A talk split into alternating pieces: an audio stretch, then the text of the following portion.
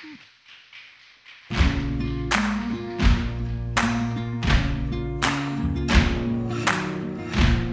can run on for a long time, run on for a long time, run on for a long time. Sooner or later, gotta cut you down. Sooner or later, gotta cut you down.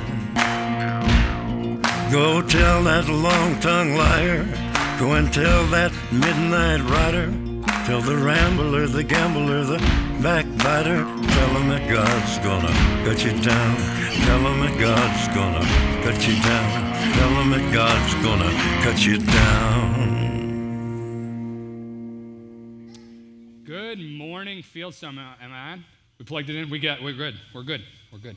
Good morning. So grateful to uh, have the opportunity to be here to uh, preach today uh, with Justin and Joe out. And uh, like Justin was saying, I'm Eric Lash. For those of you who don't know, I am part of our deacon board and uh, I serve here on our dream team and more of a teaching role, obviously, and for the most part, and uh, just my way of being able to serve this church. And highly, highly, highly recommended if you haven't gotten involved in the dream team. Just figure out a place where you can plug in and be a part of what we're doing here. It's pretty awesome uh, what, what God's got going on for Fieldstone. So, uh, just a little background for me um, I wasn't raised in church, uh, this wasn't my scene growing up.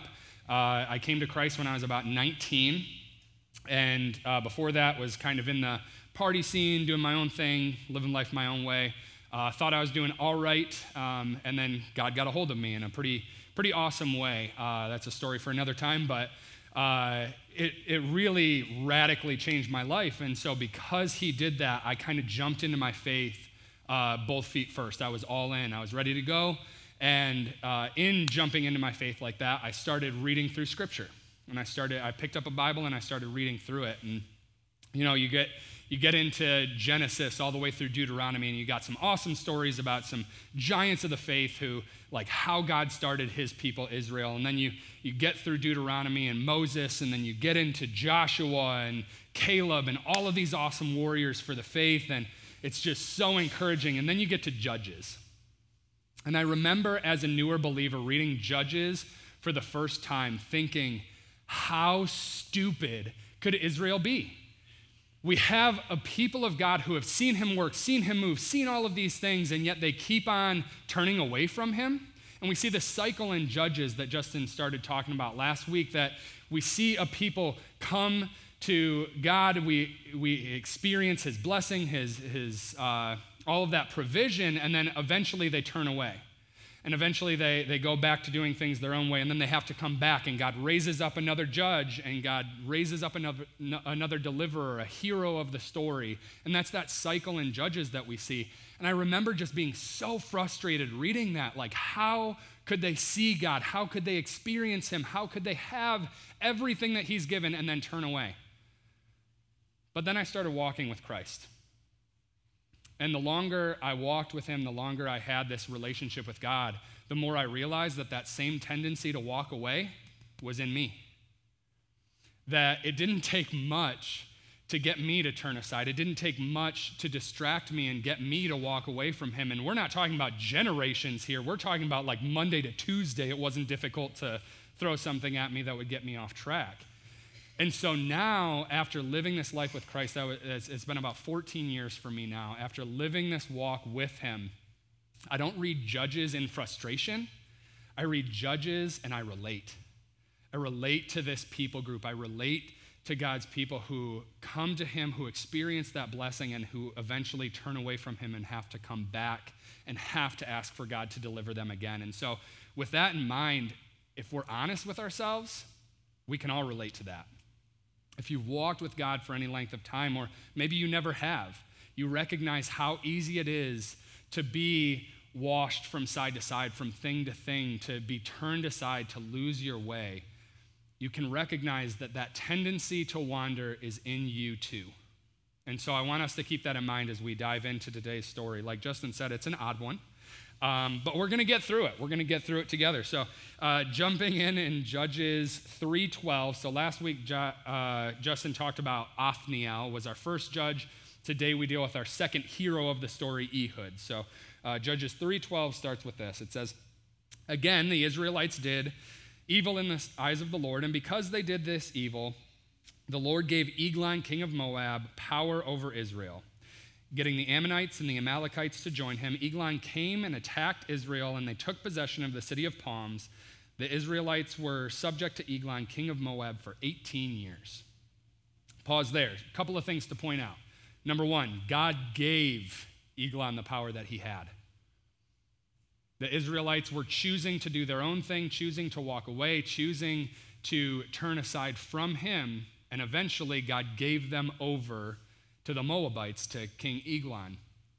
And just like a loving father, once your children grow up and they, they start making those decisions for themselves, you can't control everything that they do. You can't always be there. You try to protect, you try to guide, you try to correct when you can. However, at some point, they're going to make their own decisions and they have to do their own thing, and you have to let your hands off. And God does the same thing in our lives. When we choose, when we make our bed, He lets us lie in it sometimes. He lets us go. Romans talks about that, that if we're going to make those decisions, if we're going to be the ones who turn aside, He has to allow us to experience those consequences. And so God lets His hands off. So that's the first thing. God gave Eglon power, He gave them into their hands. Second thing 18 years is a long time. That's a long time for the Israelites to be under this oppression and to be where they are. So let's continue the story in verse 15. It says, Again, the Israelites cried out to the Lord, and he gave them a deliverer. Pause. Sometimes, guys, that's all it takes, is to turn back to God and cry out to him. And that's where the Israelites were. It's not that they had been crying out for 18 years. It took them 18 years to recognize their mistakes, their error, and to turn back to God. And when they do, God gives them a deliverer. All right, so this is where Ehud enters the story. Ehud, a left handed man, the son of Gera the Benjamite, the Israelites sent him with tribute to Eglon, king of Moab. Now, Ehud had made a double edged sword about a cubit, that's about 18 inches long, which he strapped to his right thigh under his clothing. He presented tribute to Eglon, king of Moab, who was a very fat man. Uh, after Ehud had presented this tribute, he sent on their way those who had carried it, but on, out, sorry, but reaching the stone images, those are the idols that were out there, um, near Gilgal, he himself went back to Eglon and said, Your Majesty, I have a secret message for you. The king said to his attendants, Leave us, and they all left. Ehud then approached him while he was sitting alone in the upper room of his palace and said, I have a message from God for you. As the king rose from his seat, Ehud reached with his left hand, drew the sword from his right thigh, and plunged it into the king's belly. This is where it gets weird. Even the handle sank in after the blade, and his bowels discharged. And yes, that means what you think it means poop came out. Ehud did not pull the sword out, and the fat enclosed in over it. Then Ehud went out of the porch.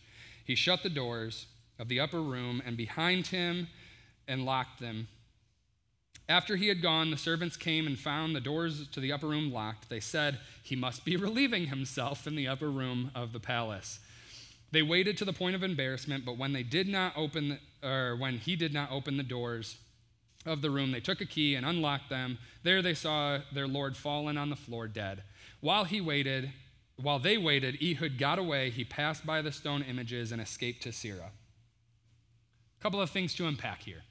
First thing, Justin always talks to me after I give my, my sermons and my talks and things like that. And he says, Man, like, good job, but let a bit of yourself out. Let a bit of your personality out. Loosen up a little bit, you know. Let campfire Eric out, is what he always talks about. Because if you get me around a campfire, you get me alone, I can, I, I talk, I'm expressive, you know, I let myself out. So I think he wanted to help me out today and give me an icebreaker with a story that had poop in it. I think that's what he wanted me to do because I can't be too serious about what we're reading here because there's some, there's some uh, interesting things that are going on in this story.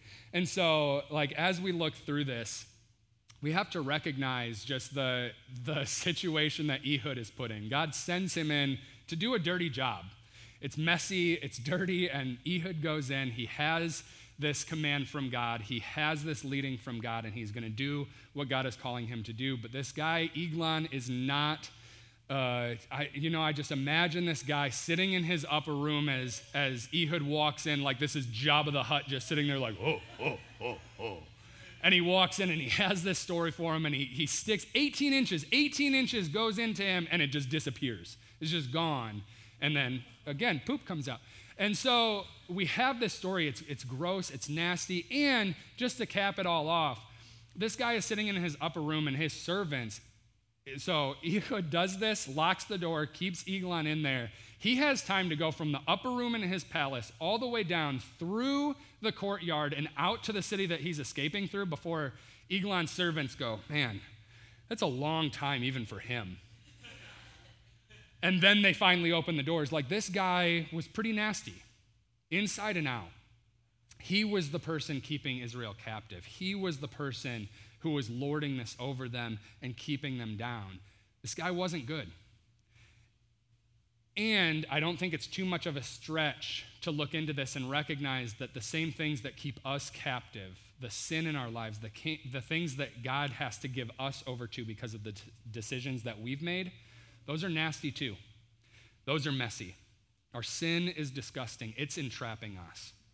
And so, in the same way as we see God deal with it here, we're going to make some of those connections today. And so, continuing on in this story, in verse 27, it says, When he arrived there, so when, after Ehud had escaped, he blew a trumpet in the hill country of Ephraim, and the Israelites went down with him from the hills, with him leading them. Follow me, he ordered, for the Lord has given Moab, your enemy, into your hands.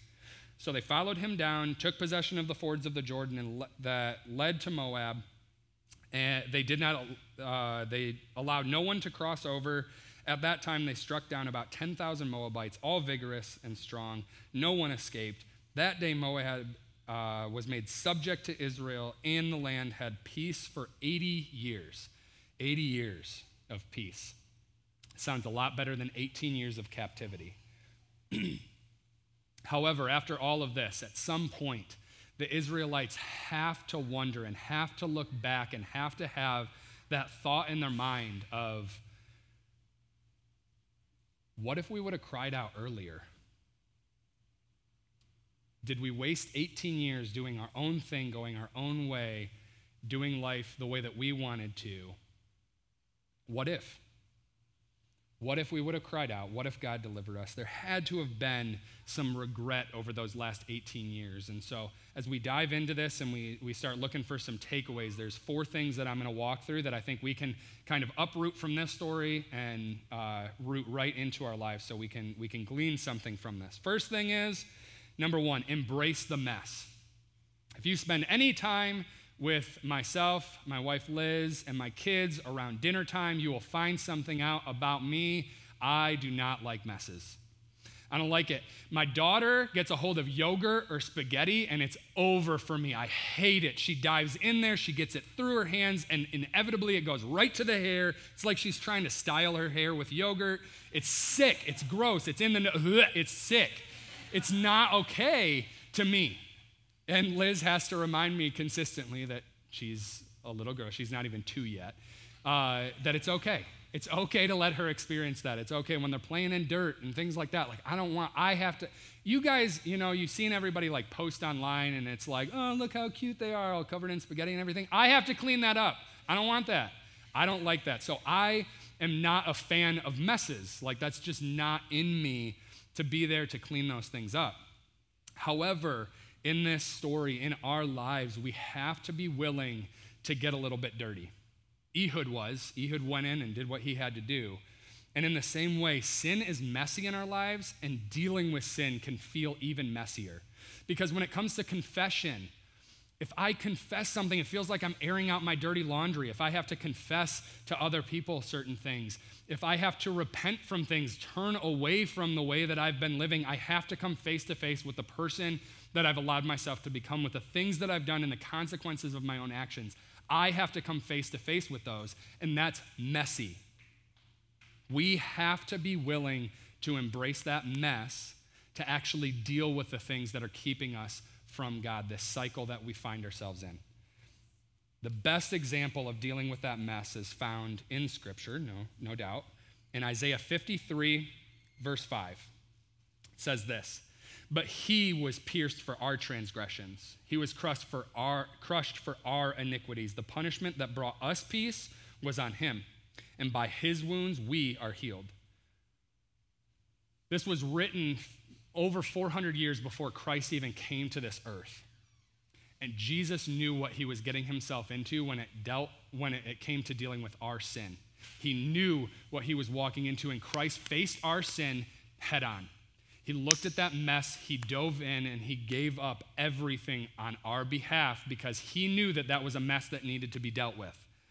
And so, if you want to talk about how messy that crucifixion was, just research it sometime. Research how messy it was, what Christ actually went through, how brutal it was. And not only the crucifixion itself, but everything leading up that to that point. Everything along that road leading up to the cross, how messy that was, what he had to go through.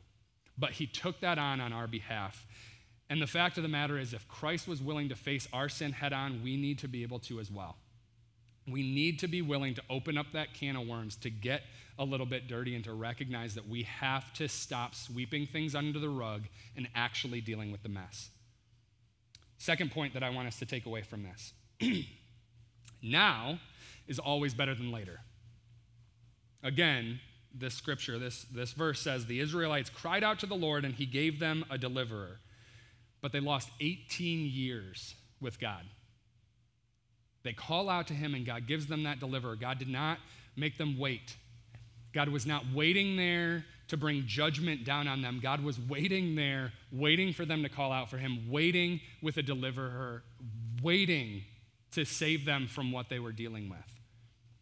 But they lost 18 years. So a personal question for you, something to mull over.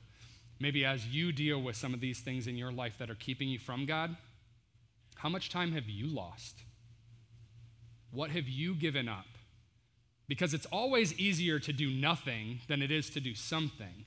But in the meantime, we make sacrifices that we don't quite realize until it's too late sometimes. So think through that. Turn back now Scripture puts it this way it says, So the Holy Spirit says, Today, if you hear his voice, do not harden your hearts, as, they did in, as you did in the rebellion during the time of testing in the wilderness. And this is going all the way back to Moses' time when uh, God had delivered them from Egypt and brought them out of that captivity. And right after that, they're in the desert and they're already looking back and they're saying, Man, but they had fruit in Egypt. You know, yeah, we were, we were enslaved and all that stuff, but at least we had some good food.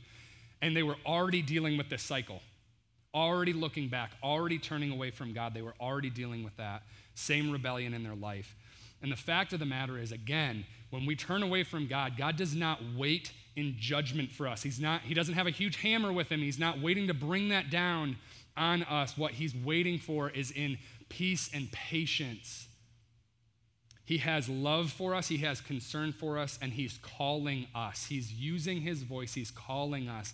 And that's why the scripture says, Today, if you hear his voice, do not harden your heart. Simply turn back. That's all it takes. In Romans 10 13, it's put very simply everyone who calls on the name of the Lord will be saved. Yes, that's true for salvation immediately when you don't know Christ and you call on him and you ask him into your life. Yes, that is absolutely the gospel truth that Jesus will come in and he will save you. But the truth still remains for all of us who have been walking with Christ, all of us who are believers. The gospel doesn't stop being the answer for us. God is not asking you to clean yourself up, he's asking you to come back to him. Which leads to point number three let God lead. This has to be him. This is the point that Justin started this series out with was a recognition that throughout Scripture, so even in, in, Judges especially, it says that those who, these judges that God's raising up, these deliverers that God's raising up, God's Spirit was on them. This, this special measure of His Spirit. God is the one who's doing this. God led Ehud into Eglon's chamber. God is the one who is saving Israel, who is delivering Israel in the same way God is still saving us. This has to be God's leading. Don't feel like you have to clean yourself up first and then come to God. This is God's doing. This is God's desire. This is the work that God is doing within you. Allow Him to do that. If there's nothing else that you take away from today, nothing else that you take away from my talk here, just let it be these verses Psalm 139, verses 23 through 24. This is one of my favorite sections in all of Scripture. So take this, make this prayer your own. Find a way to turn this back to God and find a way to listen for his answer. It says, Search me, God, and know my heart. Test me and know my anxious thoughts. See if there is any offensive way in me and lead me in the way everlasting. I myself can get into a conquering mentality where I start to recognize a need for something. I start to recognize my need to turn back to God. And so I start coming up with a list of all the things that need to change in my life, all the things that need to be different, everything from sin issues all the way down to I need to get more sleep at night. Like I start coming up with all of this list of things that need to change, and we, we, we set out and we act like we need to conquer it. And the truth of the matter is that when you have a 10 step program for how you're going to fix yourself, chances are you're going to stumble at step one and lose all momentum. But if we turn to God, if we allow Him to be the one who's speaking into our life, it's not going to come from a place of guilt and shame and condemnation. If you feel those things as you pray through this, as you look to those things that are, are keeping you from Him, if you feel that guilt, that shame, that condemnation, that weight, that burden, chances are it's not Him. I can almost guarantee it's not Him because God's conviction comes very gently, very pointedly. And in these moments, you might come to Him thinking that you have all of these other things to deal with, but allow God a chance to speak, and He could look at you and say, You know, I get that you feel like you have all of these other things that need to be fixed, but I don't like the way that you talked to your wife the other day, and we need to fix that first. Your conduct at work might be the thing that God needs to hammer away at. Whatever those pinpointed things are, allow God to be the one who's leading that. Don't feel like you have to figure all of the ins and outs about how to fix you. Leave that up to God. Trust Him, let Him convict. And point number four follow through when we start recognizing that we've drifted from God, chances are this has happened from minor degrees along the way, minor turns, minor changes, things that have happened, and, and this could be a long list. So be willing to follow through, be willing to recognize that this is a war that we're fighting. This is not one single battle. This wasn't Ehud going into Eglon and saying, Hey, king's dead, I've done my part, and we're done. No, he goes back to Israel and he calls them in to make sure that he's ridding the Moabites from the land because they're the ones that had the idols, that had the other things that were drawing the people of God away from them, and he had to deal with all of that. It's a war. Recognize that in your own life. Recognize that this isn't something that happens all of a sudden.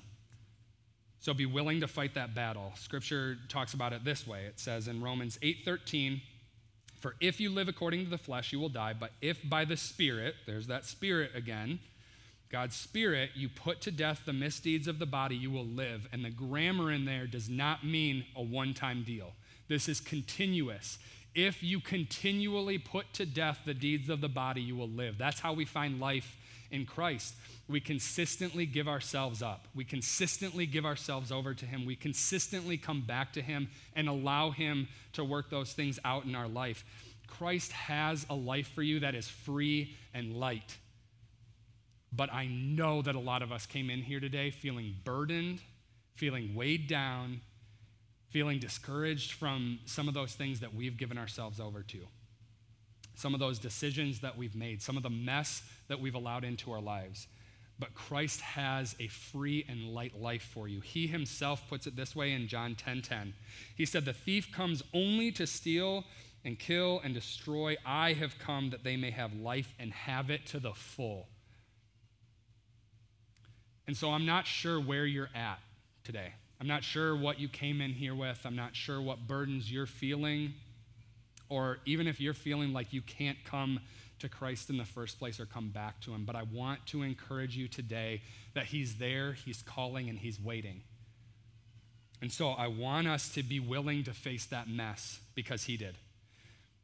I want you to do it now. I want us all to have that mentality that now is always better than later because it's not going to get better, it's only going to get worse over time, guys. We're only losing more over time. Let God lead you and submit to his direction. Again, take that prayer in Psalm 139 and make it your own. Let God lead and then continue to fight and follow through. Be willing to have that resolve, whatever it takes, whatever God calls you to, whatever that fight is for yourself, be willing to do so because He's the one who's right there cleaning up the mess and fighting alongside you. And one side of caution to all of this, the same way that the Israelites undoubtedly looked back at those 18 years that they had walked through with regret. It's easy to look back over this time, this lost time that we've had, and have that regret and have that shame and have that guilt and to carry that along with you. But we have to be willing to let that go, to recognize that God has a future for us. So instead of looking back in regret, be willing to walk into, step into the future that God has for you, recognizing again that He's the one who's calling you, that God is the one who is your deliverer. Ultimately, as we walk through this book of Judges, we're going to see that. All of these judges that God raises up and delivers the people of Israel, every single one of them is just a shadow of the ultimate deliverer that He was going to give us in Christ. And we have Him.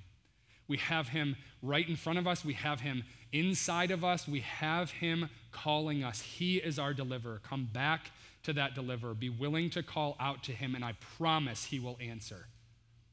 So let's make that our resolve today and just come back to him. He's waiting. Let's pray.